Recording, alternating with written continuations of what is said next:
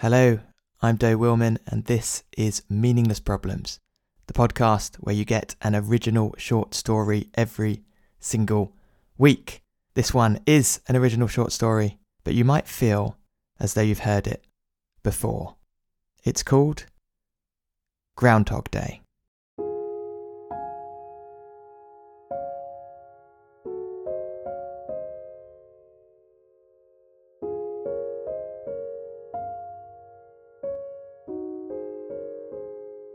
It wasn't really my favourite movie, but it was the last thing we had.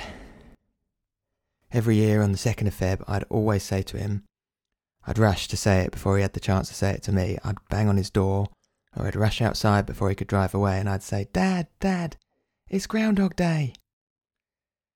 Didn't matter what sort of mood he was in, or how tired or hungover he was, he'd always reply, You said that yesterday. And I thought it was the funniest thing. The way he'd say it so serious and then get on with whatever else he was doing. When I went to university, first person in the family, he was so proud, it became a phone call. Then it became a text. Then a few years ago, I forgot and he messaged me. Then at some point, we both stopped. I still noted the date, but for whatever reason, I'm not even sure it's my favourite Bill Murray movie. It's been a long day. Well, technically, I've lost five hours, but it's felt like a long one. And it's not until I'm back here in my childhood bedroom with the posters of Oasis and Carmen Electra on the walls, after I've had a teary conversation with Mum, it's only then that I realise what the date is. And well, you know, that basically confirms it. It seemed likely anyway, but now it's certain. Today really was the last time I'll ever see my dad. That, just now in the hospital, was the last conversation we'll ever have. 2nd of Feb, Groundhog Day. If he realised he didn't say. And now, lying here in my teenage bedroom, underneath a poster of a pair of tits, or Liam and Noel as they're more commonly known, I'm wondering if when I fall asleep I might wake up back in my apartment in Gramercy, with the chance to do the whole day all over again. It is possible. That's the thing. Einstein once said time was a stubbornly persistent illusion. The past, the present, and the future, they all happen simultaneously. 4 a.m. this morning, 9 a.m. UK time. Phone was on silent, but I could see the outturned pocket of the suit trousers I chucked on the floor glowing like a beacon. I put them straight on, grabbed the jacket, and belted for the door. It was such a dash, kind of exciting, that I didn't really comprehend what I was doing. Took a while to feel the wallop of the whiskies from the night before. The air hostess wasn't impressed when I ordered four more on the flight, but I told her my dad was about to die and she slipped me one extra. Didn't stop the dickhead behind me from near me in the back the whole way, though, did it? $900 that flight cost, and another £200 on the taxi when I got to the airport. Left and arrived in the pitch black, my plane passing the sun like a teenager ignoring a parent. I even rush up the stairs when I get to the hospital, running along the corridor to get to his bedside and eke out every last second. And I get there, and I've got absolutely no idea what to say. How are you? Honest, that's what I ask, and he says, Never better. He asks about the flight, I say it was fine. He says flying is something he definitely won't miss, even though he hasn't done it for at least a decade, has he? I'm not sure if I should talk about his grandkids. Nate, who's six and met him three times. Who's three and who he hasn't seen since he was six weeks old. I always said it's cheaper to fly you out to us than to fly the whole family back to see you, and why don't you just come the same time as mum? You two get on okay now, don't you? But he's always been stubborn. Him not visiting was punishment for me moving out there in the first place. I think about holding his hand, but it's it's got some tubes attached to it. It doesn't feel how I expected it to feel. I didn't think I'd cry, but I thought there'd be some sort of outpouring or something. I didn't expect all the other thoughts. That was a surprise.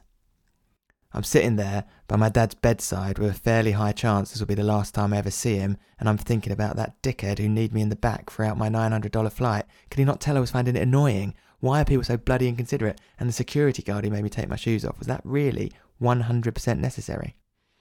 And then I'm thinking about the overzealous nature of security in general. And what was it Tom was saying about this in the bar the other day? And isn't he doing well with that girlfriend of his? And isn't $18 plus service for a cocktail basically legalised theft? And all the while, I'm with my dad, sitting with my dad for the last time. Yeah. You know, I guess I thought I'd be able to pay attention. I want to tell him that the trouble is, part of the trouble at least, is that he set the bar so high to begin with. He'd take me out on jobs and ask me questions in front of customers. Do you think we need a snake in here, son? Has the wax ring become porous, do you think? And I would think very carefully in my seven year old brain, knowing I was in on a joke, but also half believing it, you know what I mean? And I'd scrunch up my whole face to express just how deep in thought I really was, and I'd say, I think so, yeah. And he'd nod and say, Right you are, and the customers would absolutely love it, and I'd feel a million feet tall. His work van had a Superman logo on it, and I took it literally. I used to ask him if he really was, and he never denied it. Then, when me and Chrissy got our first flat and a pipe burst the night we moved in, and I called every number I could find until I reluctantly called you, and you were there within half an hour, God knows how many speed limits you must have broken, even though we hadn't spoken for about six months. And you sorted it out with your back and your arthritis, and we didn't speak then either, other than to say hello. But I went out to the van while you were working, and under the streetlight could just about make out the Superman symbol. And I thought, well, he still never denied it. I ask if the nurses have been good, and he says someone has to be. He asks if I've got anything else planned while I'm back, and I say no. I got Mum's call and I jumped on the first plane. He says he appreciates me making the effort. I say, don't be silly. And when the nurse comes round to say it's the end of visiting hours, I plead for some more time. She gives me ten minutes, and we literally say nothing. I stand up, pat you on the arm, and in my head I hear the words, I love you, but I don't know, maybe I say it with my eyes or and I think you've fallen asleep. So I turn to leave, and you say, Will I see you again tomorrow? I wait for the taxi for at least half an hour, shivering with cold, wondering if I should run back in there and tell you. I don't know. Then I'm at Mum's, and now I'm here, nearly midnight, in my teenage bedroom, with Noel and Liam ogling Carmen Electra, the dirty sods. And I'm wondering if I'm going to wake up and it'll be Groundhog Day again, and I'm thinking, what would I do differently this time? And my first thought, my first thought is I'd ask for a different seat on the plane. I would point out it was Groundhog Day, I'd definitely do that. And we'd see if you remembered the reply. And we'd talk about what a great movie it was and how it was definitely our favourite. And maybe you'd say, Favourite film? You joking? It weren't even my favourite Bill Murray film. I'd tell you how much I love you despite our stupid disagreements. I'd tell you none of that stuff matters. I'd tell you I was sorry. Or at least I'd hold your hand. I don't think those tubes would have minded. Trouble is, of course, I wouldn't know, would I? If Groundhog Day happened for real, if I woke up and it was yesterday again, I wouldn't realise, would I? Because I'd wake up with the same memories I had when yesterday started. I wake up on the 2nd of February to see my trouser pocket illuminated and I've got no idea I'm about to rush to JFK Airport to drink five mini whiskies while being kneed in the back.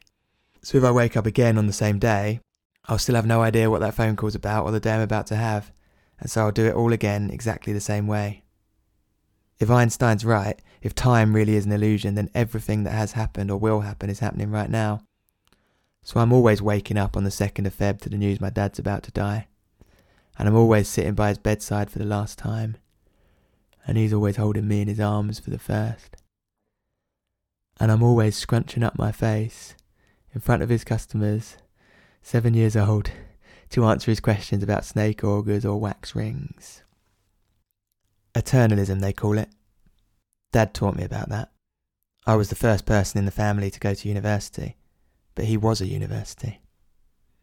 He didn't just know the inner workings of a sink. He knew how the whole world was plumbed. Look at that. Past tense already. Maybe it's happening now. Wherever now is. So as I'm falling asleep, I wonder if I'll wake up not in my childhood bedroom, but in my apartment in Gramercy. At 4am, with the turned out trouser pocket illuminated like a beacon. To fly across the Atlantic, to sit by my father's side, mostly in silence until just as I turn to leave, he says, Will I see you again tomorrow? And I scrunch up my face, deep in thought, and I say, I think so. Yeah.